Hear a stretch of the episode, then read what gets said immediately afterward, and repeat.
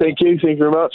Okay, mate. So, how has the build up week been for you? Did they make you go to Hobbiton as well? yeah, they did. Um, I'm from the South Island, so it was pretty cool for me actually to go there. I've never been there before, but it was a nice evening out there, and um, we got looked after pretty well, and it's pretty cool to uh, see it all. To be honest. Did, could any player say, nah, I couldn't give a toss about Lord of the Rings, I'm sitting this one out?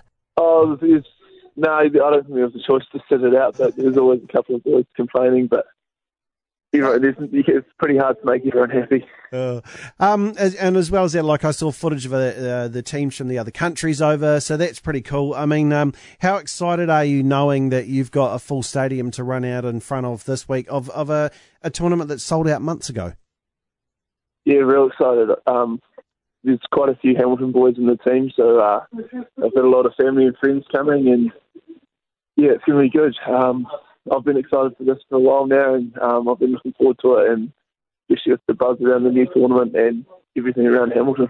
Now, uh, last week, of course, we uh, we watched it. You guys are going well. I was I was surprised. I mean, I was bloody surprised with how Australia went last week. Do they still look red hot this week, or do you think that was a bit of a hometown lift for them? Um, no, that should be tough to beat. They're, it's quite a young team, so they'll have a lot of confidence coming out of that now. Um, but I think with uh, the home crowd here in Hamilton, I think it's going to lift us a lot. So it should be exciting. They had their own hometown support last weekend, and it showed that it helped quite a bit. So I'm hoping that it's going to um, give us an extra boost as well.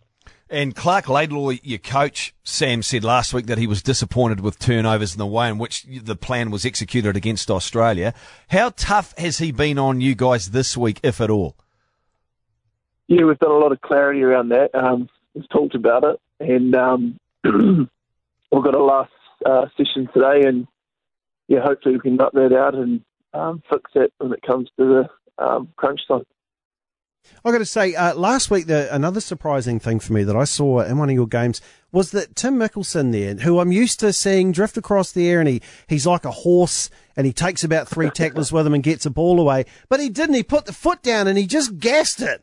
Where did that come from? Because Yeah. I didn't think it was still there. Uh, he, yeah, he's definitely still got it. I'll tell you that he's still one of the fastest in the team. But yeah, it was the Tim Mikkelson involved. Um, just chucked the foot down and said, "See you later." Uh, hopefully, he can do that again for us in the weekend. Did you think you were far off the pace last week in Sydney? No, not at all. Um, I mean, we beat some quality teams. Uh, we ended up beating England and then Fiji. We put a few points on Fiji to finish the tournament. So we're right up there. And um, that, yeah, as, as you said against the Aussie game, we got a couple of things wrong, but they're not hard to fix. So hopefully we can um, not make those mistakes again in the weekend, which I'm pretty positive we should be all right. And uh, yeah, The uh, Sevens is on all across the weekend, ladies and gentlemen. We'll keep you updated on scores. Of course, we've got Sam Dickson with us now. Obviously, a lot of chat about uh, Etene. Uh, Etene Nanai-Seturo has been going on. How's he been handling it? Because it's a lot, lot to come your way when you're a young fella.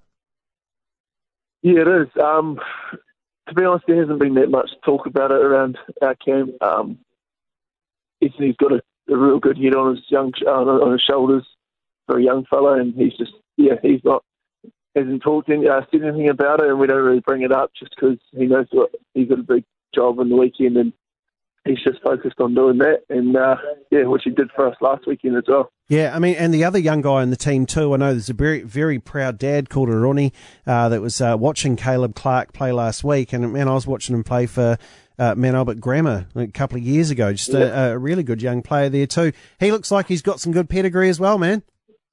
Yeah, he does for sure. He's actually my roomie this week, so um, it's been good to get to know him. And he's a young, powerful uh, winger, and as you saw on the weekend, he can score from anywhere, and he's very fast. So yeah, it's going to be good and exciting to watch him uh, do his thing on the weekend. Hopefully, run over a few people and around a few people as well. That should be good to watch. Now, uh, just one last thing uh, from us. Obviously, there was many stars at the Sydney tournament last week, but the biggest star of them all was Avocado Man. Did you manage to see Avocado Man in the crowd? Yes, I did actually. Um, I took a bit of a shot to the head. So I spent uh, this last day uh, in the crowd, but yeah, I saw him and he was uh, a crowd favourite. Every time he popped up on the screen, everyone would roar. It was pretty funny. I would have thought running into him would have sobered you up. He's a big boy. he's, he's a big boy. Is a well, look, hey Sam, man, all the best. Sounds like it's going to be great. Enjoy the heck out of it, and let's hope for a Kiwi victory. Good on you, man. Yeah, thanks very much. Can't wait. Thank you.